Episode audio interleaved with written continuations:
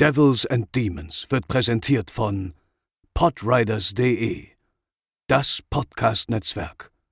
Diese Episode wird präsentiert von Deadline, das Filmmagazin, die Fachzeitschrift für Horror, Thriller und Suspense. Jetzt im Kiosk oder online unter deadline-magazin.de.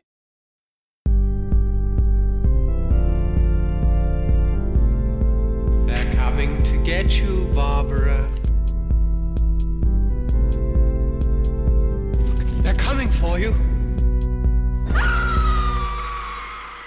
Ich war ein bisschen enttäuscht vom Programm, weil das deutet sich schon in den letzten Jahren an, dass also das, was das Ganze mal ausgemacht hat, nämlich das Fantasy-Filmfest, das ist es nicht mehr. Und Horror gab es an den letzten zwei Tagen zu sehen.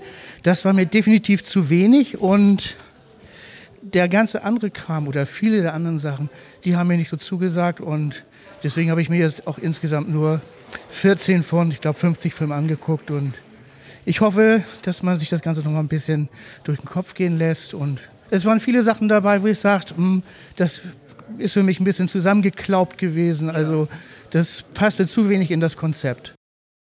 Moin Moin und herzlich willkommen zum letzten Tag des Fantasy Filmfest 2021, der achte Tag, der achte Recap für euch. André und ich sind nochmal da. Es ist jetzt allerdings schon Montag, also wir haben das Festival jetzt schon hinter uns gebracht, sind völlig übermüdet, haben keine Lust mehr auf Filme. Nein, das ist natürlich Quatsch. Ähm, aber wollen für euch nochmal den letzten Tag und das äh, Festival an sich nochmal zusammenfassen. Äh, deshalb, hallo André, guten Morgen. Bist du wach? Geht's dir gut? Nee, wach bin ich nicht, aber gut geht's mir. noch kein Käffchen? Nee, tatsächlich noch nicht. Ich habe mich aus dem Bett direkt vors Mikro geschält. Das ist Frühstück gibt's jetzt, Frühstück gibt's erst nach der Aufnahme. Das ist Einsatz. Da habe ich für dich direkt äh, was zum, zum Auflockern äh, mitgebracht. Und zwar ähm, gibt es beim großen A-Versandhandel, äh, gibt es gerade wieder so eine Blu-ray-Aktion hier. Kaufe 6, zahle 30. Also nicht 30 Blu-rays, sondern 30 Euro. Bei Arrow? Wäre schön. Ähm. Und dort sind auch Halloween 4 und 5 in der Emery ähm, im Angebot. Und ich finde es witzig, da ist so ein, so ein Sticker drauf, da steht drauf, ungekürzte Fassung mit Donald Pleasance. Ja, in der gekürzten ist er nicht drin. Ja, ja. das habe ich mich jetzt auch gefragt, ob das Ja, die, die gab es ja auch letztens, es gab jetzt vor Halloween, gab es ja auch schon mal so ein Halloween-Sale, ein Horror-Sale. Ja. Da waren die auch jeweils drin ja. für 5,99, ja. Aber, aber das wäre das wär interessant, wenn es so Schnittfassungen gibt ohne, ohne Dr. Loomis. Ja, finde ich ganz gut. Generell bei Filmen. Einfach Schnittfassungen, wo ganze Charaktere fehlen. Ja. Finde ich ganz gut. So Top Gun ohne Tom Cruise. Ist einfach nur ja, genau, Dudes, genau. die eine schöne Zeit haben, ohne diesen nervigen Typen Ghost, mit der großen Klappe. Un Uncut mit Dan Aykroyd. Oder Ghostbusters ohne Geister. Da kommen ja. einfach die welche. Das sind wirklich ja. dann Spinner einfach, die das sind. das, ist, das ist einfach Schwurbler. Oh, ja. gutes Thema. Ey, wirklich mal geile Idee. Jurassic Park ohne Dinos. Ja. Das ist einfach nur dieses eine, eine Lamm, was dort äh, äh, reingesetzt wird, äh, um vom T-Rex aufgefressen zu werden, aber er kommt nie. Er kommt einfach nicht. Ja, ja. Bleibt auch stehen, ganzen Film über. Ja. Das ist gut.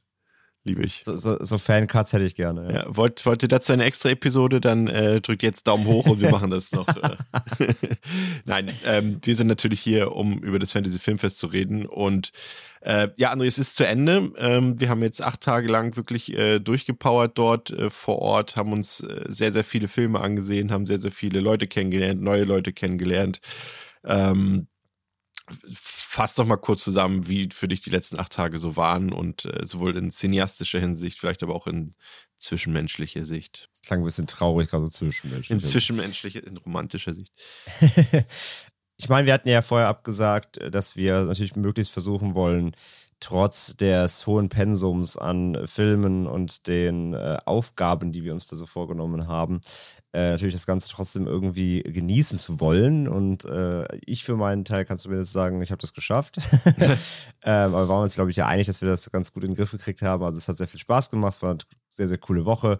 Ähm, ich mag ja eh generell, ich bin ein großer, großer Event-Fan. Ich mag es ja ganz gerne, wenn man so äh, mehrere Tage irgendwie wo verbringt, wo dann auch eine Atmosphäre entsteht, wo man sich so ein bisschen dann als zweites Wohnzimmer zu Hause fühlen kann. Und das hat gut, wieder gut funktioniert. Das liegt einmal natürlich auch am Savoy-Kino, weil es einfach fucking gemütlich ist und teilweise zu gemütlich. Ich meine, das haben wir schon oft erzählt. Wenn man äh, leicht angemüdet ist, sollte man sich nicht zu tief in diese schönen Ledersitze fallen lassen. Wir sind nur einmal eingeschlafen dieses Mal. Also so ehrlich können wir sein, aber das ist für uns eine gute Leistung, dass wir bei, glaube ich, jetzt äh, 20, 21 Filmen nur einmal eingenickt sind, jeder. Ja, das stimmt, das stimmt. Das ist für uns ein gutes Pensum. Wir sind ja auch alte Männer, die auch mal schlafen müssen. Nee, aber ich wirklich hat sehr viel Spaß gemacht, äh, sehr coole, sehr viele Leute getroffen, sehr, sehr coole Gespräche geführt. Das, das FFF-Team war ähm, freundlich wie immer, sehr cool gequatscht, sehr cool ähm, ausgetauscht, mit den, äh, mit den Leuten geschnackt, mit Hörerinnen und Hörern geschnackt, was uns natürlich auch mega gefreut hat. Ähm, nee, es war sehr, sehr spaßig und äh, wie du sagst, also natürlich so einen leichten Filmüberdruss hat man schon. Also klar, wir gucken auch sonst viel, aber ich meine jetzt wirklich fast, fast vier Filme pro Tag so im Schnitt oder sagen wir mal drei im Schnitt pro Tag ist natürlich schon eine Hausnummer so. Und wir hatten ja jeder unseren Hängertag, haben wir auch in der Woche gesagt, so bei dir war es hier vor allem der Slowburn-Tag, bei mir war es ein bisschen der Tag drauf was auch nicht an der Filmauswahl bei mir zum Beispiel lag, sondern wirklich allein dieses jeden Tag halt wirklich halt einen halben Tag im Dunkeln im Kino sitzen. Das, das ist Lichter halt schon, machen können. Ja. ja, will ich mal sehen, wie lange ich da, ob ich da eben rauskomme. Ja, aber irgendwann schlaucht es natürlich so ein bisschen. Aber äh, insgesamt natürlich trotzdem ein, wieder ein schönes Festival äh, mit, ähm, mit guter Stimmung und äh, ja, viel, viel Freuden. Ich mochte es, dass ich, ähm, ich glaube, wir waren, haben am Dienstag oder Montag? Ne, am zweiten Tag haben wir gleich Döner gegessen, ne? Zusammen. Montags war das, ja. Montags habe ich gesagt, das ist auch das erste und letzte Mal in der Woche. Es sollten bei mir noch vier weitere Döner folgen. bei mir keinen. Ja. Also ich habe mich dann gehalten an so einer Abmachung. Kann ja. ich ja nichts für, wenn du dir heimlich nachts immer um halb, halb zwölf auch Döner sneakst. ja, ähm, ja, aber gebe ich dir ansonsten auch recht. Also mir hat es auch auf jeden Fall äh, Spaß gemacht und genauso wie du es gesagt hast, war natürlich auch ein paar, paar, sag ich mal, äh, anstrengende äh, Zeiten vorbei, aber die eher dann an der Müdigkeit lagen oder an der, an der körperlichen Verfassung. Spaß gemacht hat es durchgängig. Wir haben auch viele coole Filme gesehen, auf jeden Fall. Da kommen wir am Ende nochmal drauf zu sprechen. Äh, waren auf jeden Fall sehr lobenswerte acht Tage und da möchten wir uns natürlich an der Stelle auch nochmal bedanken äh, bei allen Beteiligten. Also bei dir, André, vielen Dank. Ja, äh, danke auch dir, Chris. ja. Nein, natürlich auch vor allem äh, ähm, ans Team vom Fantasy Filmfest, äh, insbesondere an äh, Freddy, Arthur und Sven. Und ähm, natürlich auch an die Leute, die im Savoy arbeiten, die uns da auch äh, quasi All Access gegeben haben, außer zur Bar, da leider nicht. Ähm, das geht dann vielleicht beim nächsten Mal. Und natürlich, äh, wie André eben schon gesagt hat, an alle Zuhörerinnen und Zuhörer und an alle Leute, die sich tatsächlich bei uns vors Mikro getraut haben. Das waren äh, bis auf diese seltsame Erfahrung bei, welchem Film war das noch? Wo sich keiner getraut hat. Was war das? Nicht Bloody ja, bei Oranges. Afterblue. Achso, bei Afterblue, genau. Wo sich niemand getraut hat, haben sich erstaunlich viele Leute dann vors Mikro getraut und uns hier O-Töne abgegeben. Das hat auf jeden Fall auch mit am meisten Spaß gemacht in dieser Woche, würde ich mal sagen. Das, äh, bei OSS waren sie auch zögerlich. Ja. ja.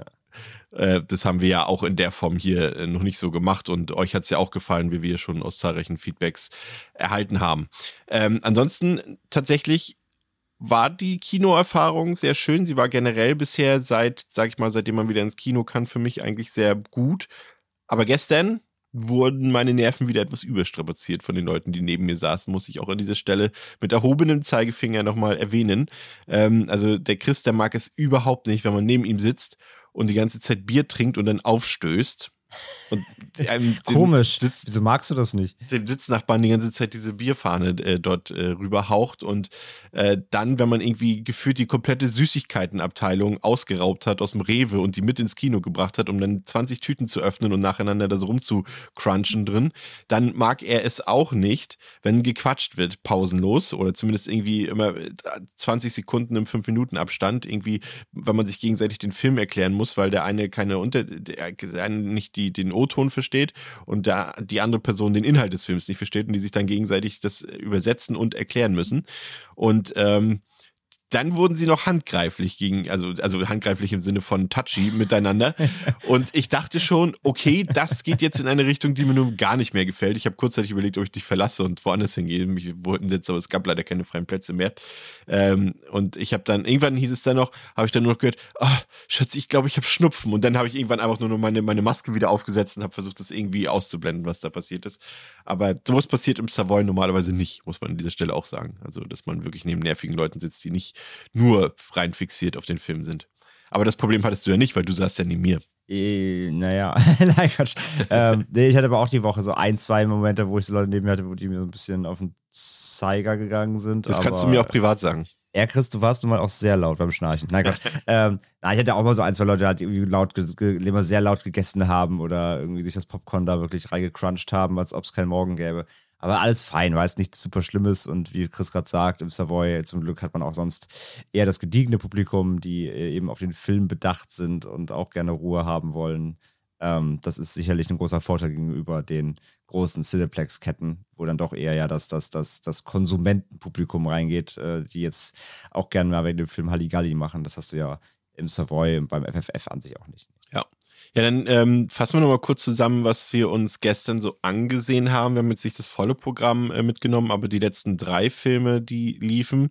Ähm, der erste Film ist Are You Lonesome Tonight? Ähm, das ist, äh, ja, ich sag mal, ich habe mir relativ viel versprochen von dem Film. Das ist auch wieder ein Film aus Hongkong beziehungsweise aus China. Ich würde sagen, ja, so ein, hat so leichte Thriller-Elemente, aber ist doch eher ein, vielleicht ein Crime-Drama. Ja, so in diese, Crime Drama trifft's, ja. in diese Richtung. Wieder wurde jemand angefahren. Also es zieht sich einfach komplett äh, durch das Festival durch. Also ich hatte das ja auch tatsächlich, äh, das, ich, falls du dich erinnern kannst, ich, ich, ähm, wir hatten das ja das Thema jetzt schon ein paar Mal, dass wir, glaube ich, ich glaube, wir kamen jetzt bei vier oder fünf Filmen, haben wir aufgezählt, wo jemand überfahren oder angefahren wurde. Ayolo ja. Tonight war der sechste und danach kam ja auch Brain Freeze und da wurde auch jemand überfahren, beziehungsweise angefahren. Zwar mit CGI, aber auch da. Also es ist das Thema des Fantasy Filmfests gewesen. Ja, also es hat sich ja vor allem auch durch die äh, asiatischen Filme gezogen. Ja. In Südkoreanern war es die ganze Zeit. Are You Lonesome Tonight ist ein chinesischer Film, auch da war es jetzt dabei. Äh, Raging Fire auch. ähm, und, und jetzt bei Brain Freeze stimmt, da gab es auch noch, also ja, also äh, angefahren werden war so quasi der Signature-Move des Festivals. Und ich hatte das gestern auch noch Sven erzählt so als Fun Fact, da meinte er, äh, also Freddy und Sven waren so, ach echt, ist uns gar nicht so richtig aufgefallen beim ganzen Filmsichten. Und ja gut, ich meine, die gucken die ja teilweise auch schon wie schon vor dem Jahr und dann, ne, die Erinnerungen teilweise sogar auch wieder die Filme weg, die sie selber zeigen im Detail. Aber ähm, sie meinten vor ein paar Jahren, oder Sven meinte vor ein paar Jahren gab es auch äh, mal ein Jahr, wo es sehr, sehr häufig vorkam, dass in einem Film Hunde gestorben sind. Und zwar so häufig, durch, also durch dieses Programm hinweg, dass sogar schon Leute dann wirklich irgendwann kamen, meinten, so ist es eigentlich irgendwie Absicht, dass hier irgendwie fast nur Filme gezeigt werden, in Hunde draufgehen. Also ja. ist, ja. Oh Mann. Ja, äh, der Film, äh, von dem habe ich mir tatsächlich relativ viel versprochen, weil der Trailer ja auch echt gut war, muss man sagen, mhm. an der Stelle. Aber der Film. Auch wenn, auch, Entschuldigung, auch wenn, auch wenn der deutsche Trailer kein, keine Titeleinblendung hat, weil das der Verleih das vergessen hat. Ja. Ist halt Mystery, ne?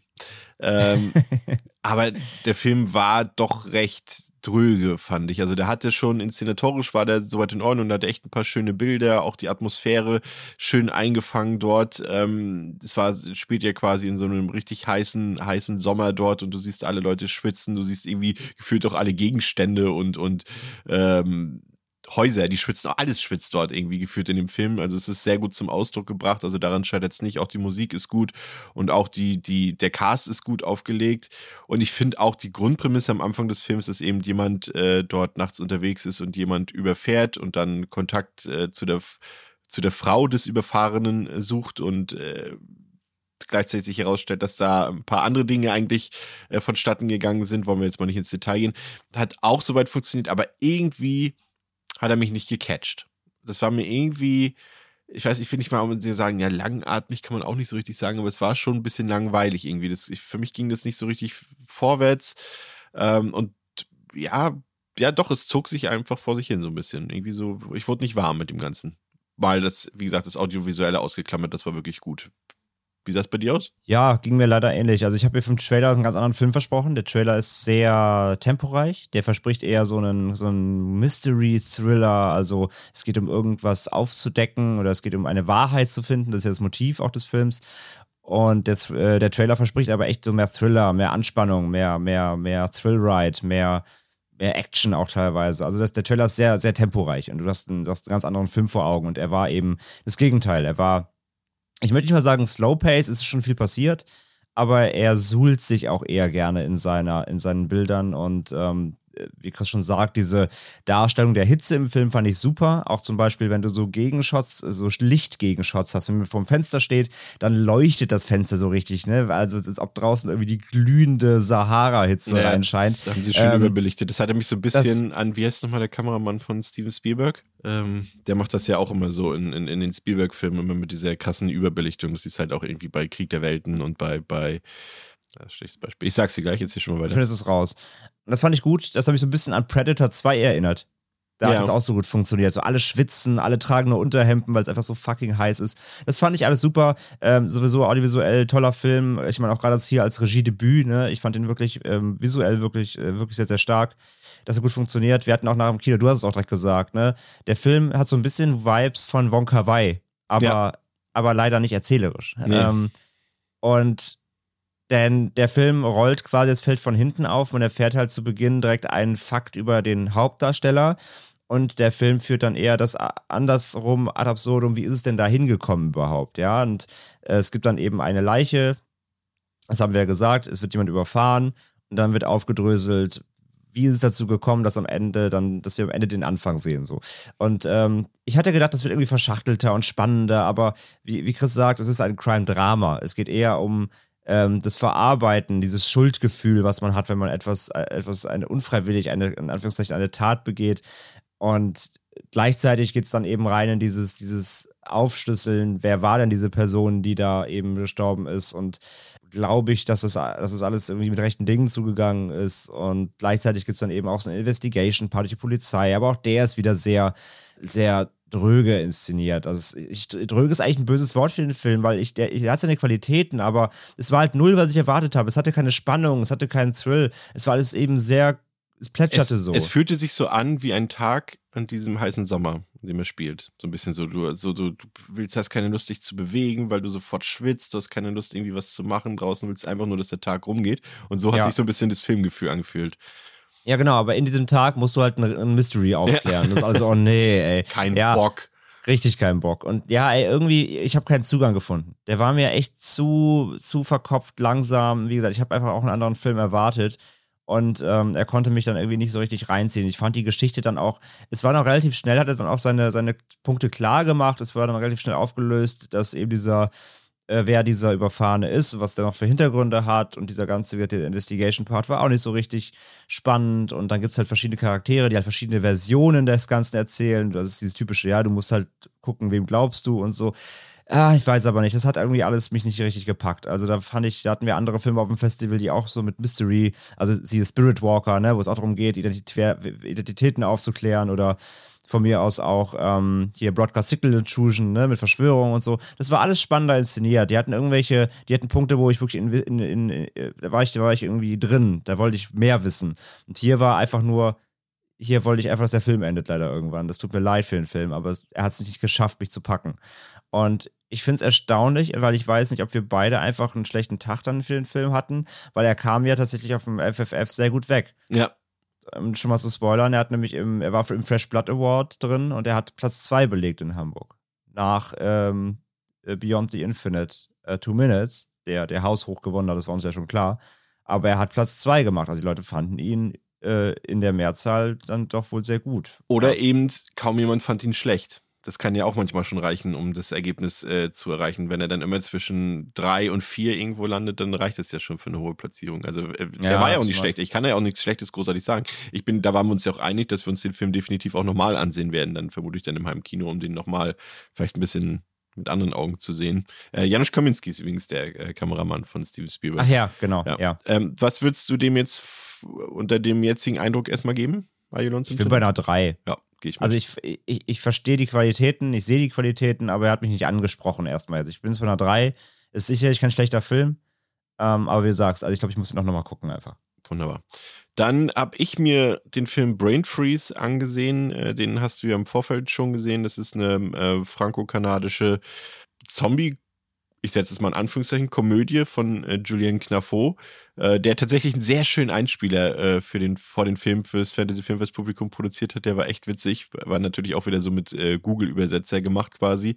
Ähm, und er hat dann so erzählt, ja, er war schon ein bisschen lustlos, diesen Einspieler zu machen. Das hat er so da auch so ein bisschen gesagt äh, und hat es deshalb sich einfach gemacht und hat es einfach dann mit, dem, mit der Google-Funktion gemacht und hat äh, nebenbei äh, sein, ähm, wer ist das, sein Staubsaugerroboter dort äh, durch die Wohnung fahren lassen und sowas alles oder saß in seinem Whirlpool zu Hause äh, und das war schon äh, ganz niedlich und das war auch das Lustigste am Film, muss ich gestehen. Ähm, ja, der Film ist letztendlich, ja, funktioniert halt wie ein Zombie-Film, nur das ist eben hier nicht die Farbe Rot dominiert, sondern die Farbe Grün, weil es eine genetische Mutation gibt und äh, die quasi, äh, ja, im Wasser sozusagen drin steckt und die Leute dann eben mutieren lässt. Sie kriegen grüne Augen, sie schlabbern grünes Zeug raus und wollen sich trotzdem eben wie normale Zombies gegenseitig aufschlabbern und aufnagen. Und dann geht es eben darum, dass ein Teenager zusammen mit, seine, mit, mit einem Baby und zwar seiner ganz kleinen Schwester äh, versuchen müssen, da irgendwie rauszukommen von dieser Insel dort, die dort unter Quarantäne steht, ähm, die dann auch zufällig noch in so einem, wie sagt man, so ein, ja, ich weiß nicht mehr, wie das nennt. Früher bei OC California gab es das auch immer bei der Serie, dieses Newport Beach. Das war immer quasi so ein abgeriegelter Bezirk, wo nur die Reichen wohnen, wo auch ein großes Tor quasi ist, so ein, sag mal, so ein Gated Community, nennt man das so? Wahrscheinlich. Ja. Oh, ja. Und ja, und das Problem mit dem Film, das ich hatte, ist, dass er nicht lustig ist. Und der Regisseur hat sogar noch gesagt, ja, und jetzt bekommt ihr auch mal was Lustiges zu sehen, eine Komödie. Und ich habe halt nicht einmal gelacht im Film. Also gar nicht. So nicht mal im Ansatz. Also, weil irgendwie selbst, also für mich hatte, war der, hat der Film auch nicht funktioniert wie eine Komödie, weil er irgendwie nicht mal irgendwie so richtig so bewusst versucht hat, witzig zu sein. Ich weiß nicht. Also es gab natürlich so ein paar Szenen, die irgendwie aus Slapstick entstehen sollten, aber so richtig eine Komödie war das für mich nicht. Aber es war irgendwie auch kein Horrorfilm. Also es hat für mich null funktioniert, das Ganze, muss ich gestehen. Also mhm. das, äh, der Film war jetzt so von der Produktion her, es gibt ein paar hässliche CGI-Shots, die teilweise eben auch dadurch entstanden sind, dass äh, der Film quasi eigentlich so vier Tage bevor die Pandemie ausgebrochen ist, soll, sollte er, nee, nicht, war der nicht vier Tage. Sie haben noch vier Tage gebraucht, um den Film fertigzustellen und dann kam die Pandemie und dann konnten und sie haben den im Winter gedreht und sie konnten dann keine äh, quasi im kanadischen Winter und sie ihnen hatte sozusagen die Schneeshots gefehlt und als sie den Film beenden wollten, war es halt Sommer und dann mussten sie halt mit CGI arbeiten sozusagen und das siehst du an der einen oder anderen Stelle oder da als jemand überfahren wird, da sieht man auch ganz klar, dass es CGI ist, aber ansonsten hat er ein paar nette nette Praktiken Practical Effects bei und ist auch recht hochwertig gefilmt, aber er ist irgendwie langweilig. Also ich, das war tatsächlich der langweiligste Film für mich vom ganzen Festival. Das ging für mich überhaupt nicht vorwärts. Es hatte null Flow, keine Dynamik. Die, die Charaktere waren mir irgendwie wurscht, weil die Schauspieler auch nur so semi-interessant waren. Also das hat für mich gar nicht funktioniert. Ich weiß nicht, ob du dich noch erinnern kannst, als du den gesehen hast vor ein paar Wochen. Ja, ja, schon. Also ähm, ich fand ihn halt echt gar nicht so schlecht wie du jetzt irgendwie. Also ich weiß nicht. Also klar, ich zu Hause mal gucken, ist immer was anderes, wenn du wirklich da auch gebannt auf die Leinwand bist. Ich glaube, ich habe nebenbei noch ein bisschen was auch geschrieben irgendwie. Also lief so ein bisschen nebenher, weil, wie du sagst, also jetzt ein großer Wurf ist rein innovativ oder da sieht man jetzt nichts, was man nicht woanders schon gesehen hat. Ist jetzt kein Film, wo du da irgendwie gebannt auf die Leinwand starrst äh, für, für 90 Minuten, bist völlig hin und weg. Das ist klar. Ich fand halt, ähm, ich meine, sie haben wieder einen Turn gefunden aufs Zombie-Genre. Ja, irgendwas musst du dir einfallen lassen, dass es jetzt hier eben so Fertilizer ist, solche, dass die, dass die Zombies quasi so Pflanzenzombies sind, ja. ja. Okay, das war vielleicht noch halbwegs irgendwie neu, ähm, äh, kennt man sonst noch aus Videospielen, Plants vs. Zombies. äh, das fand ich auch ganz witzig. Ich fand auch, ich fand, also er war nicht wirklich lustig. Er hatte aber so zwei, drei schon kleine Momente, wo ich irgendwie mal mich kichern musste. Also es gab so ein, zwei ähm, Situationskomik-Momente, die funktioniert haben. Ähm, aber es stimmt schon, die, die in Anführungszeichen Gags äh, sind nicht gut geschrieben. Also das Gag-Writing ist ganz furchtbar an sich. Du bist ähm, auch wieder ein Hund weggekickt. Völlig unnötig. Ja, das stimmt. Und dann gab es auch wieder ganz viele eben aus dem Genre bekannte Elemente, wie zum Beispiel diese typischen Radiomoderatoren, die von Verschwörung reden, ja. Die Army will natürlich den Bezirk abriegeln und auslöschen. Ähm, dazwischen stolpern halt dann die, die Protagonisten von A nach B durch die Szenerie. Aber wie du sagst, ohne wirklich weiterzukommen, denn das Problem ist ja, dank der Gated Community, so richtig viel Spielraum hast du ja auch nicht. Ja. Und äh, ja, ist, ich meine, er hat ein paar Effekte. Ich fand Blood and Gore geht hier und da in Ordnung. Ähm, ich fand hier und da gab es echt ein paar nette pra praktische Effekte, die waren okay. Aber ja, im, im Großen und Ganzen, es ist halt wie ein Film, der das Zombie-Genre mit ein bisschen Gesellschaftskritik vermischt. Das hat Romero eben nun mal auch schon gemacht vor, vor mittlerweile 50, 60 Jahren. Und das Ganze dann eben mit, mit noch, ne, äh, quasi Verschwörungen und, und äh, die wollen uns hier alle einsperren und so. Und dass es halt quasi gegen, gegen die Upper Class hier läuft. Das ist noch der einzige Turn, der vielleicht ein bisschen funktioniert, ja. Also äh, da gibt es, wie gesagt, ein paar, paar lustige Momente, die eben mit der, mit der äh, gehobenen Klasse äh, zu tun haben. Die, die sind hier und da ganz nett, aber es reicht halt nicht für einen kompletten Film. Also ich hatte dem jetzt im Vorfeld zweieinhalb gegeben, aber es kann auch gut sein, dass die sehr gut gemeint waren. Also ich denke mal zwischen, du hast anderthalb gegeben, ne? Ja. Auf Letterboxd ich glaube, zwischen anderthalb, also zwischen deinen anderthalb und meinen zweieinhalb liegt die Wahrheit irgendwo. Also es war keine komplette Katastrophe, wie du sagst. Äh, ich finde auch, der Film sieht viel besser aus, als das Poster verspricht. Ja. Das Poster sieht nämlich aus wie der letzte Trash-Rotz. Aber inhaltlich ist der Film so wie, der, wie das Poster. Genau, aber inhaltlich ist der Film das Poster, aber optisch ist er besser tatsächlich. Also ja. Also es ist irgendwo, er ist, er ist kein kompletter Trash-Mist, aber er ist auch wirklich nicht gut. Also es ist ein Zombie-Film, den, den kann man sicher besser mitnehmen als 30 andere schlechte Zombie-Filme aus den letzten zehn Jahren, aber See ist das sicherlich nicht. Auf gar keinen Fall. Dann haben wir uns mit äh, großer Spannung den Abschlussfilm des Festivals angesehen, nämlich äh, Silent Night äh, von Camille äh, Griffin. Das ist ähm, die Mutter von Roman Griffin Davis. Das ist der tolle Hauptdarsteller aus Jojo Rabbit, an den Kinderdarsteller, falls ihr euch erinnern könnt. Und äh, auf den Film waren wir eben besonders gespannt, weil es eben kaum Promomaterial zu dem Film gibt, äh, weil es kaum äh, großartige Pressekritiken im Vorfeld gab und weil es nicht mal einen Trailer dazu gab. Und äh, wir haben jetzt so eine gewisse Vorahnung, woran das alles liegen könnte. Dazu gleich mehr. Ja, und dann haben wir uns den angeschaut und das ist im Endeffekt äh, fühlt es sich erst an wie so eine typisch britische Komödie. Sie hat eine relativ, äh, ja, namenhafte Besetzung. Kira Knightley ist sicherlich der bekannteste Name dort mit drin. Ähm, Annabelle Wallace, die haben wir zuletzt in äh, Malignant gesehen, aber auch Matthew Good kennt man oder Lily Rose Depp, die Tochter von Johnny Depp und noch ein paar andere bekannte Gesichter und eben Roman Griffin Davis. Und ähm, die verbringen, das sind äh, befreundete Familien, die sich eben teilweise seit der Highschool kennen und die verbringen ein Weihnachtsfest gemeinsam. Und das ist, wie gesagt, klingt alles erstmal nach typischer britischer Komödie. Das eskaliert so ein bisschen, die Leute streiten und so weiter. Aber dann kommt ein Punkt, können wir den nicht verraten? Ist das. Ja, doch, das steht in der Plotbeschreibung drin, das können wir hier verraten. Falls nicht, dann hört mal kurz für 10 Sekunden weg.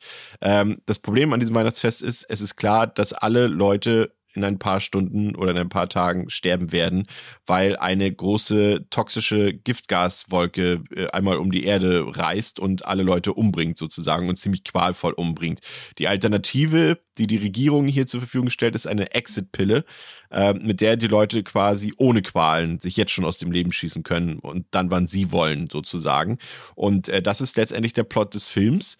Und es geht dann darum, äh, soll man das nehmen, wann sollen wir das nehmen, was wollen wir uns noch sagen, bevor wir alle sterben, wollen wir hier, teilweise wollen sie halt das Weihnachtsfest, die Erwachsenen so inszenieren, jetzt wäre alles normal, jetzt wäre alles Friede, Freude, Eierkuchen und eher die Kinder äh, kriegen mit, nee, irgendwie ist es nicht so Weihnachten wie immer, sondern hier geht irgendwas vor sich und so weiter und sie wollen, dass die Eltern ehrlich zu den Kindern sind und so weiter. Und so eine Sachen entspinnen sich dort. Die Problematik an dem Film, die wird eben auch zumindest jetzt beim Fantasy Filmfest wurde sie aufgemacht dadurch, dass die Regisseurin, also Camille Griffin und, und ihr Sohn ähm, noch einen Einspieler aufgenommen haben, in dem sie ganz klar sagen, dass der Film vor der Pandemie gedreht wurde und dass die Botschaft dahinter jetzt keine äh, Anti-Impf-Kampagne sein soll und dass die Leute, dass sie dahinter stehen, dass alle Leute sich bitte impfen lassen sollen und so weiter.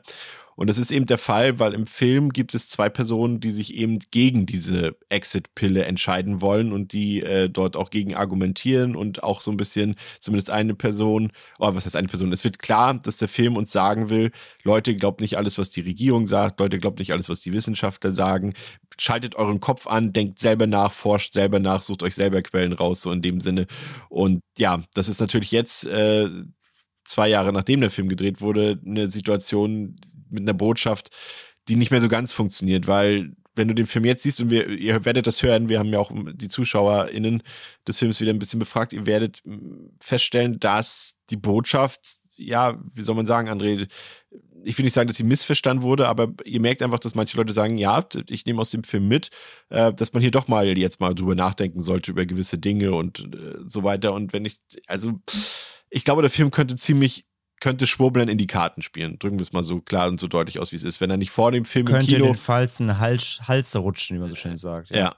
Und, und, und wenn du da eben nicht vorher klar nochmal sagst, und das ist vielleicht bei dem Film tatsächlich notwendig, äh, Leute, das hat jetzt mit Impfen und so weiter nichts zu tun, anders kann, kannst du den Film eigentlich nicht ins Kino bringen, weil er so ja, falsch musst, verstanden Du musst eigentlich so ein Statement vor jeder, ja. vor jeder Vorführung dann bringen, wo du das nochmal genau erklärst, damit es wirklich jeder versteht, sonst, sonst ist es wirklich super kritisch. Ja. Wenn es denn überhaupt sogar anders gemeint ist. Ne? Ich, ich, wir haben ja gestern schon lange diskutiert nach dem Film noch, äh, selbst auf, auf der Rückfahrt noch, ähm, dass man ja trotzdem, also ich bin der Meinung, dass die Regisseurin ja trotzdem eine Aussage mit dem Film trifft. Und zwar jetzt Corona unabhängig.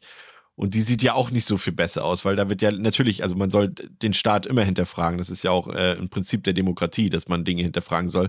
Aber es wird halt irgendwie für mich auch schon so klar gemacht, dass, äh, dass das verallgemeinert ist, dass, dass der Staat vielleicht nicht immer im Interesse der Bürger handelt und auch die Wissenschaft weiß nicht alles und so weiter.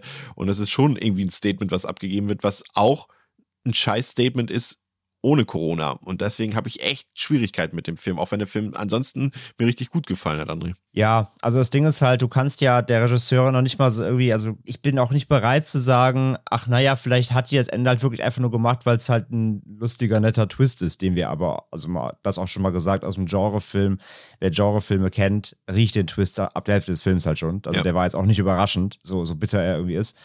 Aber ich lasse halt auch nicht durchgehen, dass, dass man sagen kann, ja, okay, der ist halt nur so gemacht worden, um halt irgendwie einen Schockeffekt stehen zu lassen, weil dafür hängt an dem Schockeffekt zu viel, zu viel Vorentwicklung des Charakters und zu viel Einschätzung der Lage, in der sie sich befinden. Ja. Und zu viel Charakterisierung, die eben in die Richtung geht, die Chris gerade angesprochen hat. Also das Ende steht, ist, also das Ende ist ja nicht einfach nur per se ein Genre-Twist-Ende, sondern da hängt ja eine Message mit dran, unweigerlich. Deswegen kannst du nicht mal sagen, die Regisseurin wollte damit nichts aussagen. Das geht gar nicht. Also das, das Ende ist, ist, ganz klar mit einer, mit, mit einer Charakterisierung und einer Einstellung verbunden. Man kann es jetzt nicht auf den Punkt bringen, es ist letztendlich äh, eine Verschwörungstheorie. Das ist genau das, was es schon auch jetzt natürlich nicht Neues ist, jetzt Corona-bedingt, ja. sondern was es schon seit Jahrzehnten gab. Äh, die Regierung plant was Großes und so weiter. Das ist da alles so ein bisschen draus zu lesen. Genau, und die Wissenschaft hat nicht recht. Ja. ja, das ja auch ganz klar im Film thematisiert wird, weil wir haben ja einen Arzt dieser Familie und der wird ja auch in Frage gestellt, so quasi. Ja. Und ja, der Film macht ja auch nicht so richtig klar, äh, woher die Bedrohung jetzt kommt. Also die einen sprechen immer von den Russen. Das ist aber eher fast auch schon wieder so eine eigene, eigene quasi eine kleine Satire wiederum im Film.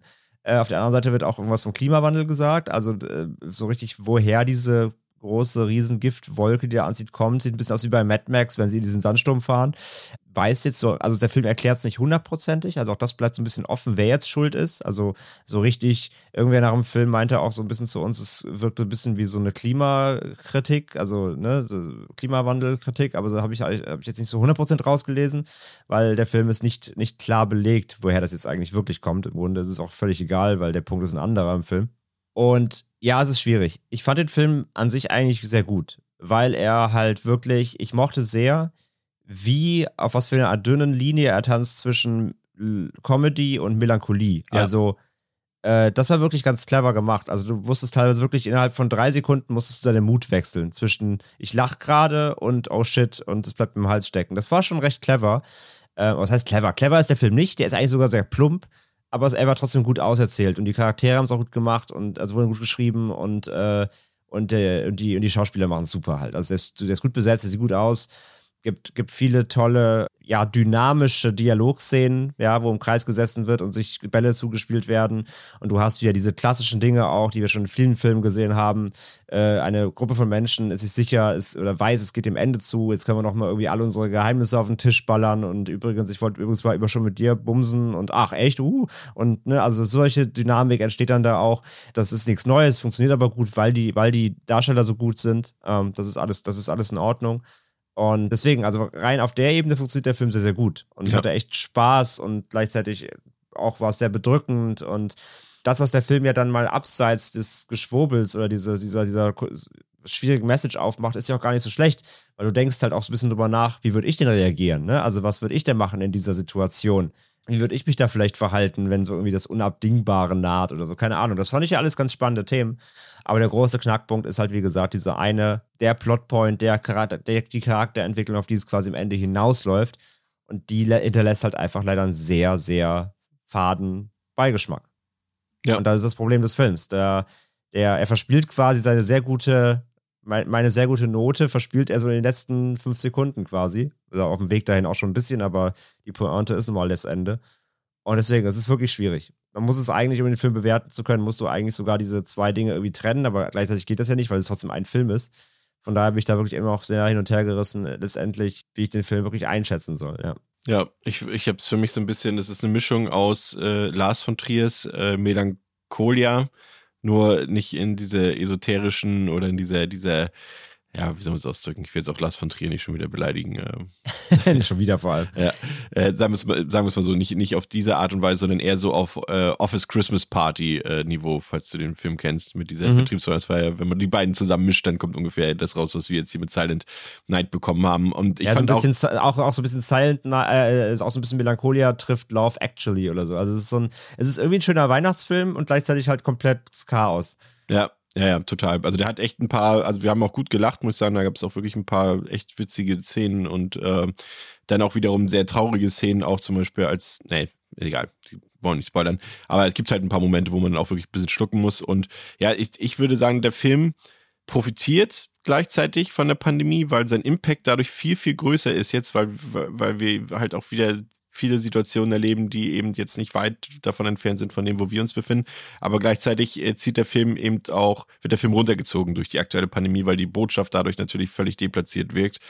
Und ich bin der Überzeugung, also er soll tatsächlich am 3. Dezember in den Kinos starten in Europa. Also ich habe da irgendwie meine Zweifel, dass das äh, so über die ja, das ist, ich kann mir das nicht vorstellen, dass sie den Film so zeigen werden. Also irgendwie glaube ich das nicht. Also entweder äh, verschieben die den nochmal oder die schicken den irgendwie direkt auf, auf, auf DVD raus, keine Ahnung. Also ich kann mir das nicht vorstellen, dass der Film so ohne zusätzliche Informationen im Kino läuft. Also glaube ich einfach nicht. Und ansonsten gebe ich dir recht, ähm, ich bin mir, kann mich auch nicht so richtig entscheiden, wie ich den Film finden soll. Also einerseits finde ich ihn gut, gleichzeitig ist die Botschaft halt scheiße.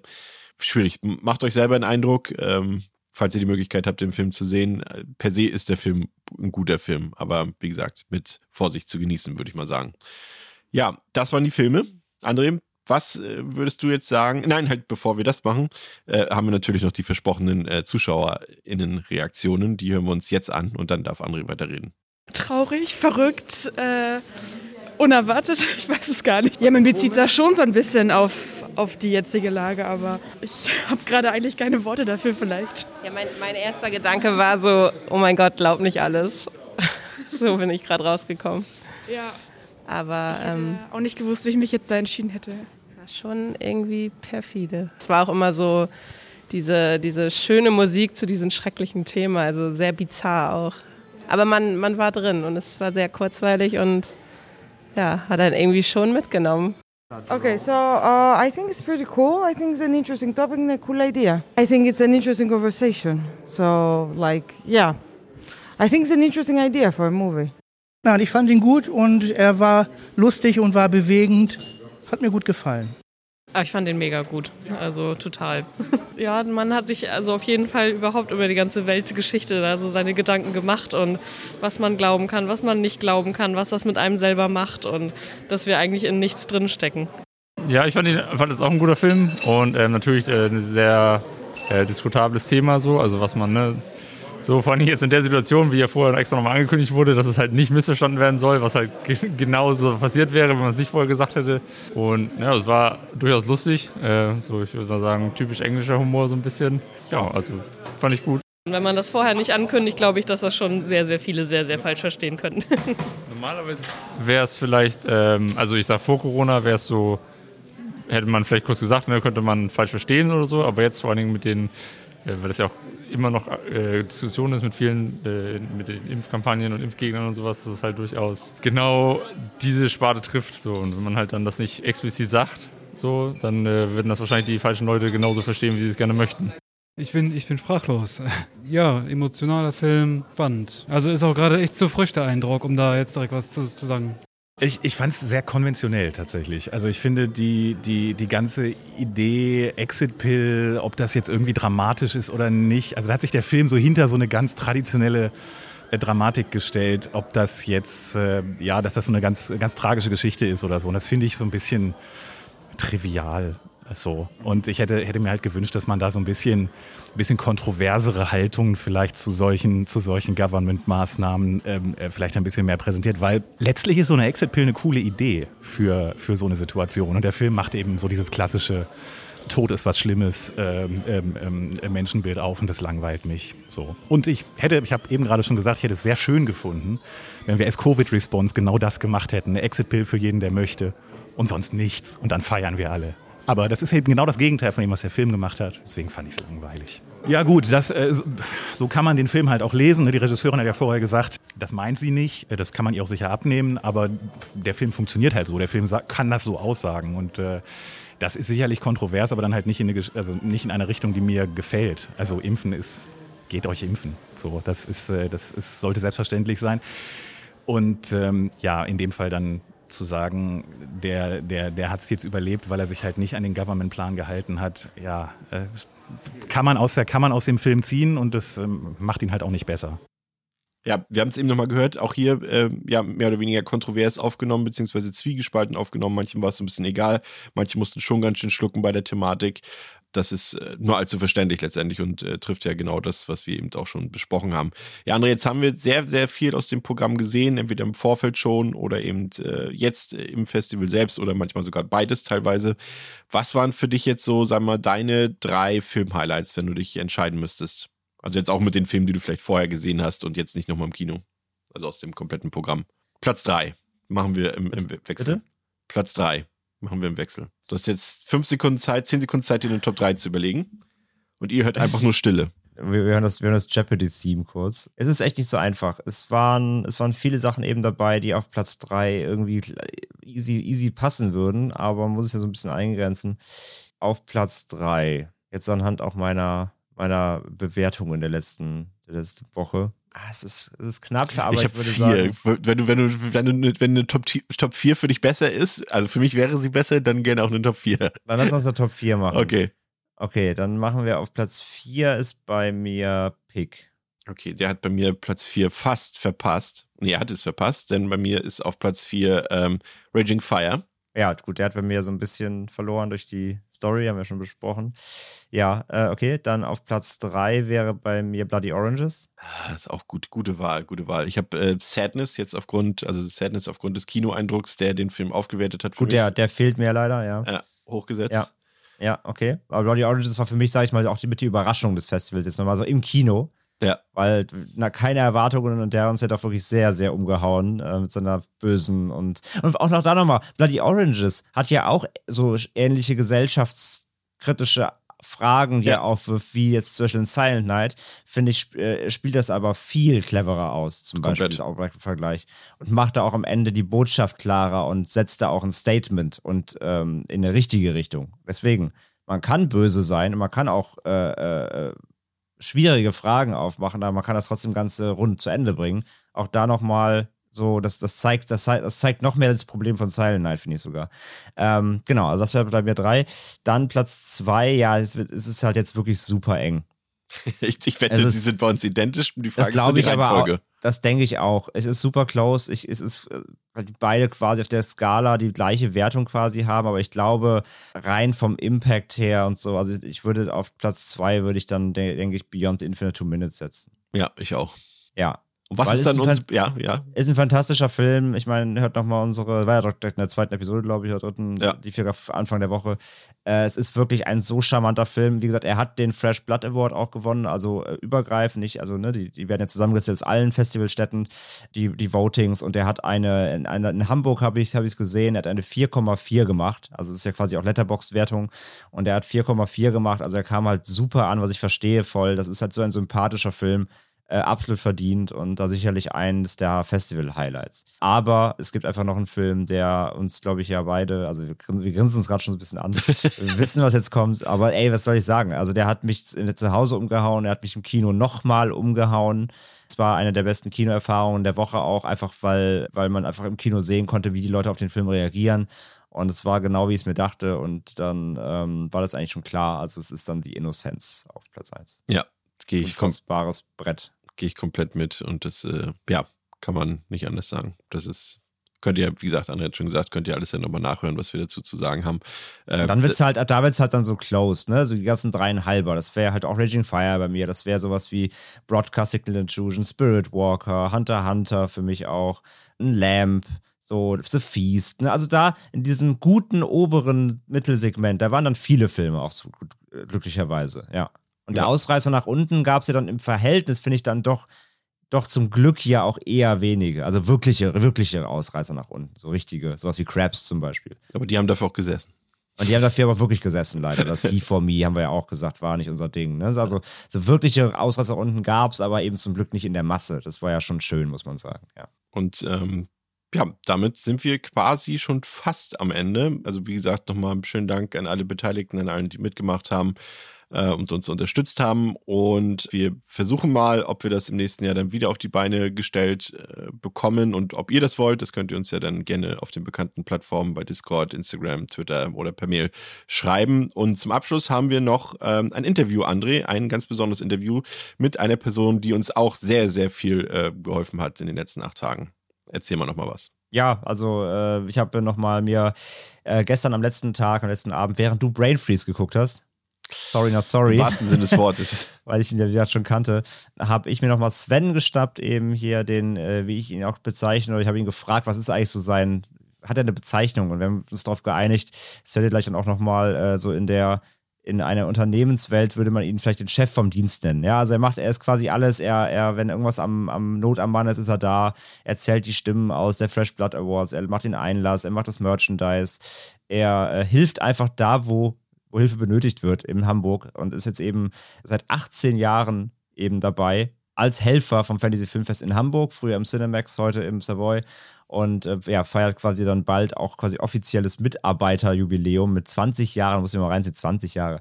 Aber ich will gar nicht so viel erzählen, das hat er gleich als selbst nochmal. Ich habe mir geschnappt, knappe, ja, knappe 20 Minuten haben wir uns ins Foyer gesetzt, ähm, während Ruhe war und alle Brain Freeze genossen haben nee. ähm, und haben ein bisschen geschnackt und das hören wir uns jetzt an. Ich sitze jetzt hier mit einem Menschen, der das Fantasy Filmfest besser kennt, vielleicht als die Veranstalter selbst. Nämlich jemand, äh, der das Festival seit 20 Jahren, glaube ich, jetzt ungefähr begleitet. Hallo Sven. Hi, André. Sven, du gehörst quasi zum Fantasy Filmfest Hamburg dazu, wie äh, ja, das Plakat, wie die Filme an sich auch und wie auch eben das Team. Ich meine, du gehörst ja zum Team. Kannst du mal kurz erklären, was machst du beim Fantasy Filmfest? Für was bist du verantwortlich? Und ja, wie gesagt, ähm, wie, es, wie bist du in die ganze Sache überhaupt reingekommen?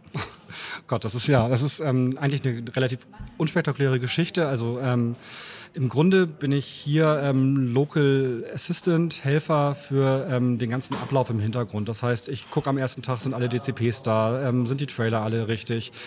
Und sobald wir angefangen haben, ähm, kümmere ich mich um unsere Zuschauer, ähm, beantworte Fragen, versuche zu helfen und kümmere mich dann eben auch im Hintergrund darum, dass unsere Gäste, also Regisseure, ähm, Produzenten, ähm, wenn wir sie dann einladen, auch zu uns kommen. Das heißt, dass ich stellenweise dann auch dreimal am Tag zum Flughafen fahre und ähm, den Chauffeur spielen darf. Jetzt gerade bei Corona ja nicht so, ne? aber äh, sonst natürlich habt ihr, habt ihr mehr Gäste und Du hast mir die Story ja schon mal off-record off so erzählt. Möchtest du mal kurz auch äh, on, on tape für die Zuhörerinnen und Zuhörer machen? Ähm, wie ist es damals dazu gekommen, dass du beim Fantasy Filmfest quasi, wo du, wie du deinen Fuß in die Tür gekriegt hast? Ja, gerne. Also, ähm, wobei hoffentlich hört niemand zu, der in Flensburg beim Punkteamt arbeitet. Also, ähm, ich war ein riesiger Horrorfilm-Fan. Das ging bei mir los mit dem Film Scream und da war ich im zarten Alter von 13 oder 14. Ich glaube 96 oder 97 musste 96, sein. Ja. ja, dann war ich gerade 12, also 84er Baujahr und habe dadurch dann natürlich, weil man ja mehr Stoff brauchte, das Fantasy Filmfest schnell für mich erkannt. Ja. Und ähm, war dann zwei, drei Jahre ganz normaler zahlender Gast und habe da viele Filme gesehen, war total begeistert und bin dann auch mit dem damaligen Durchführenden in, in Hamburg in Kontakt gekommen. Das war der Rudi. Ähm, einige Zuhörer kennen ihn vielleicht noch. Und ähm, es begab sich dann, dass in Berlin ein Audiogerät kaputt war, was ähm, es nur noch in Hamburg und in Berlin gab. Und bei dem Film, der jetzt gezeigt werden sollte, in Berlin war auch noch der Regisseur da. Das war Jeff Lee. Jeff Lieberman von Santa's Little Helper. Mhm. Äh, Satan's Little Helper. Satan's Little Helper, ja. Santa wäre ja kein ja. Wortspiel.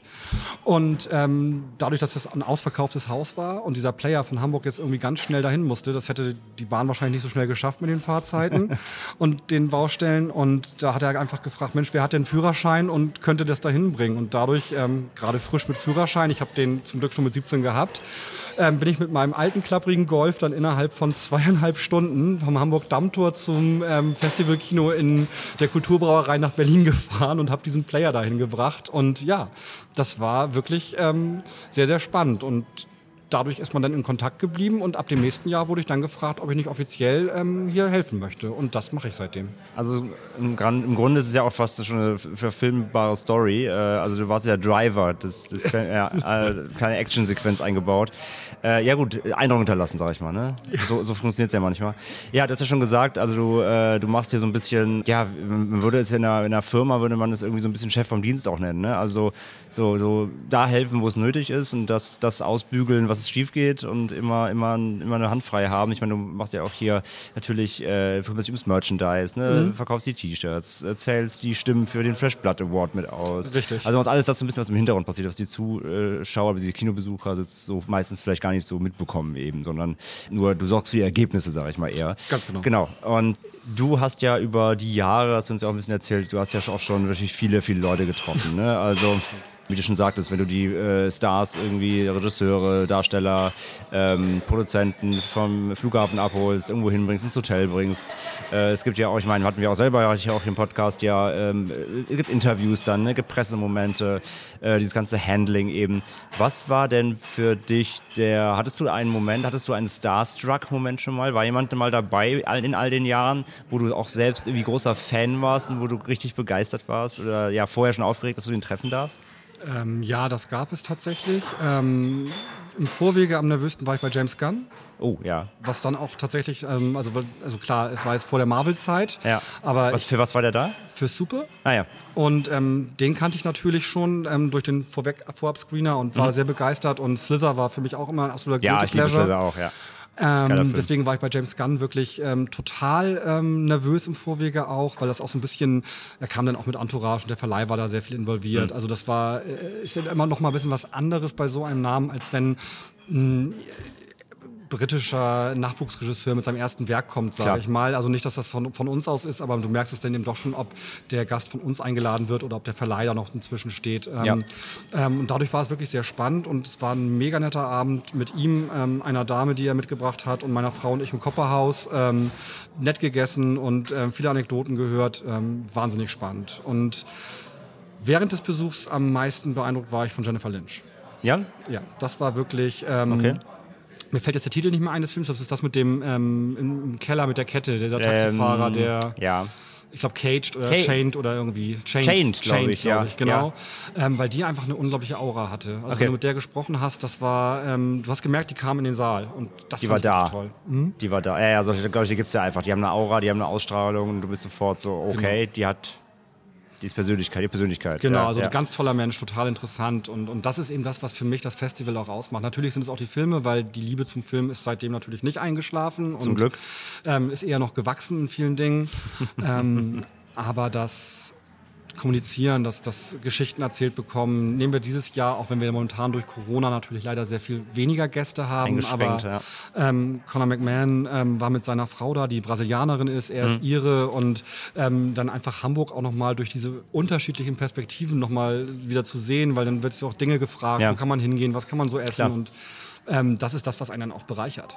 Ja, klar, das glaube ich. Also äh, bei zu Let the Wrong One in hier habt ihr auch ein Q&A halt hier gehabt, genau. Also deswegen, wir hatten ja dann eben Nawat Papuchado ja letztens so für Gunpowder. Also das waren natürlich die großen zwei Namen dieses Jahr. Oder das heißt eben einmal, einmal ein größerer, einmal ein kleinerer Name, aber Hauptsache Namen. Ist ja immer schön, dass es trotzdem klappt. Ich meine, äh, Rob Jabaz von von Sadness sollte ja eigentlich auch ursprünglich mal kommen, was nicht geklappt hat dann. Das ist natürlich schade in solchen Situationen jetzt, aber ja, hoffentlich Ja, geht das ja. ja dann auch in den nächsten Jahren wieder äh, besser. Was war, hast du einen Moment, den du nennen kannst, was war der lustigste Star-Moment? Hast du irgendwas richtig Witziges gehabt? Oder wo auch vielleicht irgendwie was, also was Lustiges schiefgegangen ist oder Also- irgendwie irgendwas richtig, richtig Weirdes war? Wir hatten zwei Momente, ähm, die wirklich lustig waren. Und zwar ist das ein, ähm, ja, ist ein sehr bekannter Horrorregisseur, der ähm, auch eine Quadrologie, also beziehungsweise er hat nur bei drei Teilen, glaube ich, Regie geführt, aber eine Quadrologie gibt es, die spielt in den Sümpfen mit jemandem mit einer Axt. Und der war für einen. Anthologiefilm mit ähm, seiner Clique quasi da. Also das Ja. ist so ein Film, wo mehrere Regisseure mitspielen, unter an- also ähm, und ähm, die denkt man ja eigentlich so, das sind total die wilden Typen und waren sie vom Typ her auch, aber ich sag mal, etwas für uns Hamburger Normales wie die Reeperbahn und das Dollhaus hat die dann echt schon geschockt, dass das so offen zugänglich ist. Die waren wirklich sehr still und wurden sehr, sehr rot. Das fand ich sehr lustig im Vergleich zu dem, welche Wirkung die sonst haben. Wie sie aufgetreten sind. Ja. Richtig. Und eigentlich mein Lieblingsmoment ist ein britischer Regisseur gewesen, der auch schon sehr viele Filme gemacht hat. Und der war mit seinem, war es der Dreieckfilm, den er gemacht hat? Ich weiß es nicht. Auf jeden Fall ähm, war er ähm, bei uns und wollte natürlich auch dann abends die Reeperbahn mal kennenlernen. Und dem hat das tatsächlich so gut gefallen, dass ich ein halbes Jahr später dann mit 17 Engländern einen Junggesellenabschied über zwei Tage ähm, auf dem Kiez begleiten durfte. Und ähm, es war nachher wirklich klischeetechnisch. Ähm, die Herbertstraße war ein Riesenmuss, aber die Kollegen aus England haben es nicht verstanden, dass man nicht betrunken den Damen Geld gibt und dann kichernd wegläuft. Also das war wirklich. Sie haben die Rules noch nicht verstanden. Nee, nee, nee. Das Ja. war wirklich sehr, sehr, sehr, sehr lustig in dem Moment. Ähm, aber sie waren immer sehr nett, sie waren sehr zuvorkommend. Ähm, aber sie haben das Klisch- Klischee des Engländers Bedient. dann leider doch auch erfüllt. Auch wenn Ja. ich nun kein Mensch bin, der. Ich versuche ja immer sehr offen auf die, auf, die, auf die Gäste zuzugehen. Aber da war dann doch ähm, der Alkoholkonsum recht groß. Aber auch da wieder, also quasi Fuß in der Tür und dann gab es den Nachfolgeauftrag, auch wenn er nichts Ganz mit Filmfest zu tun hatte. Genau. Wir hatten uns ja die Woche auch schon mal äh, eine Frage gestellt hier bei uns im Podcast. Also wir haben uns quasi ein bisschen gegenseitig äh, Wild Guesses zugeworfen, nämlich was das Publikum angeht. Wir haben ja viel gesprochen über der, ähm, die Woche über, ähm, wer geht eigentlich hier hin Mhm. und wer ist Stammpublikum. Ihr habt die Dauerkarten zum einen, das sind eben, natürlich weiß ich selber auch, ich bin jetzt ja auch schon seit äh, 2012 hier in Hamburg eben und jedes Jahr dabei, aber eben vorher war ich ja über zehn Jahre in Köln und da war es ja das Gleiche, da sieht man auch immer die gleichen Leute quasi. Und wir haben uns ein bisschen auch gefragt, ich meine, das Fantasy Filmfest verändert sich ja auch immer, ihr habt jetzt dieses Jahr wieder ein Rebranding, äh, es wird immer geguckt, Mhm. so wie erreicht man natürlich auch neue Leute, will dabei Mhm. natürlich die Alten nicht vergrätzen und natürlich hat man sehr viel, äh, also man hat ein sehr diverses Publikum. Und ähm, gerade du jetzt natürlich auch als, als jetzt im Jubiläum quasi, du kennst ja viele hier, wie hast du schon selber gesagt, auch äh, vorher vor der Aufnahme, du kennst viele ja quasi wirklich seit 20 Jahren hier, die wirklich jedes Jahr wieder hier auftauchen. So, man, so wirklich so, so, so greifbar, um es greifbar zu machen, so was sind das eigentlich für Leute? So, sind die sind die, kommen die zum Fantasy Filmfest schon, weil die irgendwie seit 20 Jahren wirklich Horror sehen wollen und sind die vielleicht auch irgendwie ein bisschen, äh, bisschen, bisschen, ja, ich will nicht sagen genervt, aber finden die das gut, wie das Filmfest sich auch diverser aufstellt? Bisschen mehr Arthouse, auch ein bisschen mehr, bisschen mehr Open, muss nicht immer nur Horror sein, kann auch mal ein Drama sein, wenn es zumindest irgendeinen Genre-Einschlag hat. Ähm, erreicht ihr die nach wie vor immer noch so gut wie früher? Verändern die sich oder verändern die sich mit? Was ist so, was hast du denn eine Beobachtung so? Natürlich schwierig, über eine Gruppe von, ich sag mal, 50 Menschen zu sprechen, Genau. ohne über einen Kamm zu Nee, scheren. klar, aber es geht natürlich jetzt nicht mit Wenn ich verallgemeinern darf. Ja, und geht nicht um Stereotype, aber nur mal so ein bisschen, was eure oder deine Beobachtungen sind über die Jahre. Grundsätzlich sind es Filmfans. Ja. Ähm, die natürlich ähm, eine Liebe fürs Genre eher haben. Mhm. Das heißt also, da kann es auch ruhig gerne blutiger sein und da kann es auch ruhig gerne spannender sein. Im Vorwege kriege ich häufig tatsächlich von den Kunden dann auch zu hören, ähm, Mensch, ähm, welcher ist dann richtig blutig, welcher ist dann Horror? Mhm. Ähm, und dann gibt es auch manchmal den Satz, auch Mensch, ähm, ein, zwei mehr Genrefilme wären sehr nett. Okay. Lustigerweise kommen sie aber genau aus den Filmen, die du gerade gesagt hast, die vielleicht vor 15 Jahren nicht gelaufen wären, die ein bisschen artsy sind, ähm, aus dem Film raus und sagen, boah, war der gut. Boah, war der super. Voll vielen Dank. Und das sind auch wirklich dann die Kollegen, Okay. die eben das Freitag der 13. T-Shirt anhaben, die eben ganz in schwarz da sind. Ähm, und, ähm, Jetzt mit mir gerade, oder? Nein, ich wollte dich nicht, dich, wollte ich nicht ansprechen damit. Aber das ist, das ist das Schöne. Also du siehst sie, im Cinemax damals war ja auch, das war ja das, was so interessant auch war. Du hattest ja mit Multiplex, ähm, wir haben ja meistens zwei Säle parallel bespielt eine Zeit lang auch. Genau, also das, das für diese Filmfest hier in, in Hamburg war früher im Cinemax. Genau. Bis, bis wann? Bis vor Weißt sechs du? Jahren ungefähr. Sechs Jahre, okay. Genau. Und dann hat, das Savoy, ja Savoy wieder, gelaufen dann hat das. Savoy wieder aufgemacht und dann sind wir auch gleich hierher Ja, gekommen ja, okay. mit dem ersten Jahr. Also wir haben quasi mit dem Savoy auch zusammen das hierher gewechselt. Ja. Ähm, das Ja. Savoy hatten ja gar nicht lange auf. Okay. Und wenn du dann gesehen hast, sag ich mal, ähm, wer das Cinemax am Dammtor Bahnhof kennt, der weiß, dass da das Restaurant, die Bar so ein bisschen hochgelegt ist und du kannst dann auf die Seele gucken, so ein bisschen, wo die Eingänge Ja. sind. Und wenn du dann in Saal 1 ähm, Rush Hour 3 hattest und in Saal 3 lief von uns Sunshine oder also es mag jetzt nicht das Jahr gewesen sein, mir geht es nur um den Vergleich. Dann Ja. hast du richtig gesehen, so eine Linie zwischen dem Publikum in Anführungszeichen. Und das hat sich im Savoy jetzt tatsächlich ein bisschen aufgelöst und es ist deutlich Ah, okay. diverser geworden. Und ich glaube auch, ähm, das Savoy und auch das Filmfest profitieren voneinander. Ja, weil ja. wir einfach ähm, Schnittmengen in der Zuschauerschaft haben, dass die, die Liebe zur Originalsprache, zur Originalfassung. Genau, ja. Ähm, und ich glaube deswegen, dass das wirklich eine sehr fruchtbare Kooperation ist. Und ganz ehrlich, das Savoy ist das schönste Kino in Hamburg. Das Personal gibt sich wahnsinnig viel Mühe. Die sind Absolut, super nett. ja. Also da auch nochmal hier jetzt vielleicht wirklich über den Ether an die Hörer für die Kollegen, die auch hier waren als Gäste mal. Ähm, riesen Dank an das Team vom Savoy. Die machen das wirklich so dermaßen großartig. Abs absolut. Also danke auch nochmal an Gary an der Stelle. Wir werden uns sowieso nochmal im Recap auch bedanken, äh, ausführlich, aber dass wir die Möglichkeit auch hier hatten. Also Savoy, ich möchte vielleicht sogar sagen, es ist das schönste Kino Norddeutschlands. Also es ist, es ist so ein, äh, wie du schon sagst, es ist ein Kino für Filmfans. Genau. Ne? Es ist eben kein, sag mal, Film, äh, Filmhaus, wo du einfach so rein rausläufst, so nimmst halt deine Freitagabendfilme mit und äh, grabst einen Popcorn, weil du nichts Besseres zu tun hast, sondern wie du sagst, es ist ein, Film, äh, ein Kino für Filmfans. Genau. Und deswegen passt es ja auch gut zum Unterschied zu einem Festival, weil da Absolut. dann doch eher, ja, wie du sagst, eher die Leute sind, die auch privat eben wirklich äh, nicht, Genau. nur, nicht nur Netflix äh, runterbingen, sondern wirklich Filme ja auch äh, schätzen. Genau. genau, und das beantwortet auch dann so die Frage von dir eben ähm, weg von den Dauerkarteninhabern. Die habe ich ja ein bisschen erläutert. Also das sind wirklich Filmfans, die auch zu Hause wahrscheinlich eine Bibliothek haben. Ja. Ähm, die besuchen aber auch andere Filmfestivals, das Hamburger Filmfest zum Beispiel Mhm. oder auch Oldenburg. Also da ist definitiv die Liebe zum Film allgemein. Ja, okay. Und dann hast du eben bei den Einzelkartenkäufern oftmals ähm, die, die sich gezielten Film aussuchen, weil sie vielleicht im Netz vorher was gehört haben. Oder jemand, der voll Bock auf Splatter hat, der war natürlich gestern dann in The Sadness. Ähm, und du hast dann auch so, ich sag mal, ich nenne sie mal Regulars, die ähm, freuen sich auf den Katalog, die ähm, schaffen es vielleicht nicht Urlaub zu nehmen für eine Dauerkarte, Ja, aber die kommen dann eben Freitag, Samstag, Sonntag und ähm, lassen sich einfach überraschen und sind wirklich auch genreübergreifend offen. Das ist, ähm, weil die eben auch einfach gute Geschichten lieben und weil die auch Lust haben, was Neues zu entdecken. Und das ist ja das, was das Fantasy Filmfest in dieser Entwicklung auch ausmacht. Ähm, ja, es gibt vielleicht ein bisschen weniger Genre und die Öffnung ist ein bisschen größer geworden. Mhm, ja. Was natürlich aber auch die Möglichkeit gibt, einfach neu und mehr Dinge zu, zu entdecken, die man sich vielleicht sonst nicht angeguckt hätte. Ja, absolut. Und ich sag mal so, wie siehst du denn das? Also ich bin ja der Verfechter davon, ähm, man muss ja auch nicht zum Beispiel, wenn es gerade darum geht, wir hatten dieses, dieses Jahr jetzt hier auf dem FFF nicht so viel Horror, das stimmt Mhm. tatsächlich. Dafür, dafür sehr, wenn er da war, dann sehr brachialen meistens Ja. und sehr harten.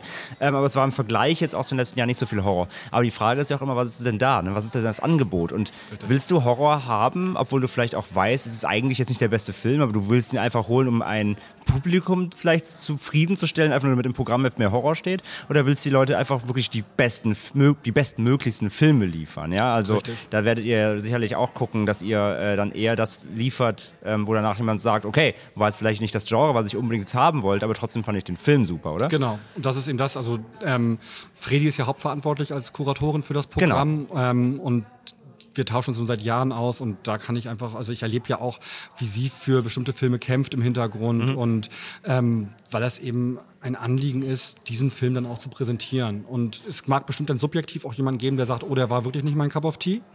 Ähm, aber es gibt immer einen Grund, warum der Film läuft. Und es gibt immer ein Element, warum, auch wenn er vielleicht auf den ersten Blick nichts Fantastisches an sich hat, Ja. gibt es immer einen Grund, eine Drehbuchidee, eine absolut neuartige Herkunft, wie gestern der Film aus Kasachstan, ähm, 3D You Won't Believe It, weil wir Ja. einfach auch solchen Filmemachern und solchen Filmen die Möglichkeit geben wollen, sich einfach auch mal außerhalb ihres Marktes zu präsentieren und eben dann auch die Zuschauer hier die Chance haben, solche Filme, die sie sonst ja wahrscheinlich nie sehen würden, zu entdecken.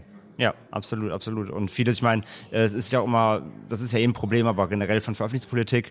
Ähm, früher hat man sich natürlich noch, noch, noch mehr darüber gefreut, dass man zum Beispiel Filme auch viel früher zeigen könnte, als sie Mhm. ins Heimkino kommen. Heute hat sich jetzt alles ein bisschen angegrenzt, aber das ist leider der Markt, ist leider so, wie er ist. Ne? Heute kann man nicht sagen, ey, wir zeigen hier einen Film, der kommt erst in einem Jahr wahrscheinlich raus, wenn überhaupt. Ich meine, klar, es gibt immer wieder Ausnahmen, aber vieles ist dann ja trotzdem relativ schnell auch dann im Heimkino. Nichtsdestotrotz, ich meine, das ist ja die Möglichkeit, trotzdem, die, die meisten Filme, die hier laufen, kommen danach halt nicht mehr ins Kino. Richtig. Und das ist ja der ausschlaggebende Punkt, ja dann auch von so einem Festival, ne? Denke ich auch für die, für die Zuschauer zum Locken, sage ich mal. Wir werden dann auch schon soweit am Ende. Möchte ich gar nicht weiter hier äh, in Beschlag nehmen. Du musst ja hier deine Chef vom Dienst Sachen machen. Und, äh, aber eine Frage hätte ich noch. Ähm, was war so in den letzten 20 Jahren? Ist schwierig. Aber kannst du einen Filmtitel nennen, wo du sagen würdest, das war richtig, richtig geil, dass wir den hatten und da war auch das Erlebnis hier, vielleicht auf dem Festival, jetzt egal ob es im Cinemax war oder jetzt hier im Savoy, da war das und ein unglaubliches Erlebnis, den hier zeigen zu dürfen, irgendwie das Gesamtpaket. Irgendwie das Publikum war so begeistert, plus einfach den zu haben, alles drum und dran. Gibt es einen Film, wo du sagst, boah, das war richtig geil, dass wir den hier hatten? So richtig, richtig, richtig geil. So richtig, richtig, richtig geil war, ähm, ich hoffe, es wird jetzt kein Brandschutzinspektor zu, ähm, Cinemax Saal 1, Freddy vs. Jason. Oh. Und die Leute saßen auf den Tre also ich glaube, Cinemax Saal 1 hat 1001 Platz offiziell, die du Ja. verkaufen kannst. Und ich glaube, wir haben 1100 Leute drin gehabt. Also wirklich, die Treppen waren bis unten besetzt und ähm, es war eine Schmortstimmung. Ähm, ich möchte aber auch für Savoy ähm, Festival da etwas sagen, was nah rankommt. Und zwar dieses Jahr The Sadness. Ihr habt ihn ja auch schon besprochen, den Film, und habt auch schon die Stimmen. Ich war ja ähm, leider selber gestern nicht da. Ich hatte gestern meinen einen freien Tag, aber ich, meine Kollegen Chris und Pascal haben natürlich auch schon geschwärmt, wie es die Stimmung dann doch im Saal war. Das war es. Und auch nicht nur im Saal, sondern für mich, und das ist das, was mir eine richtige Freude gemacht hat, ähm, vor dem Film, du hast wirklich gemerkt, hier standen 300 Leute, die Mhm. ins Savoy wollten und die Bock hatten, jetzt diesen Film zu sehen. Und ich finde, ähm, das spürst du. Und Ja. das ist das, was Spaß macht. Ja, das glaube ich absolut. Ich meine, so ein Film wie Sadness, wie sagt er eben, ne? es war nicht viel Horror dieses Jahr, aber wenn man dann auf Festival zurückblickt und sagt, was gab's denn in Horror? Ach ja, oh fuck, the Sadness. Also dann hat man zumindest den Banger, der dann auch die, hier dann die Hütte auch abreißt. Aber Freddy vs. Jason habe ich zum Beispiel in Köln damals gesehen, da war es ähnlich. Mhm. Also es war natürlich auch ein Film, da hat die Fangemeinde drauf gewartet. Ne? Absolut. Wenn man so, das, das, ist, das ist ja auch immer dann den natürlich geschuldet, was muss es ja dann auch einfach geben. Sowas gibt's halt dann nicht oft natürlich, solche Momente.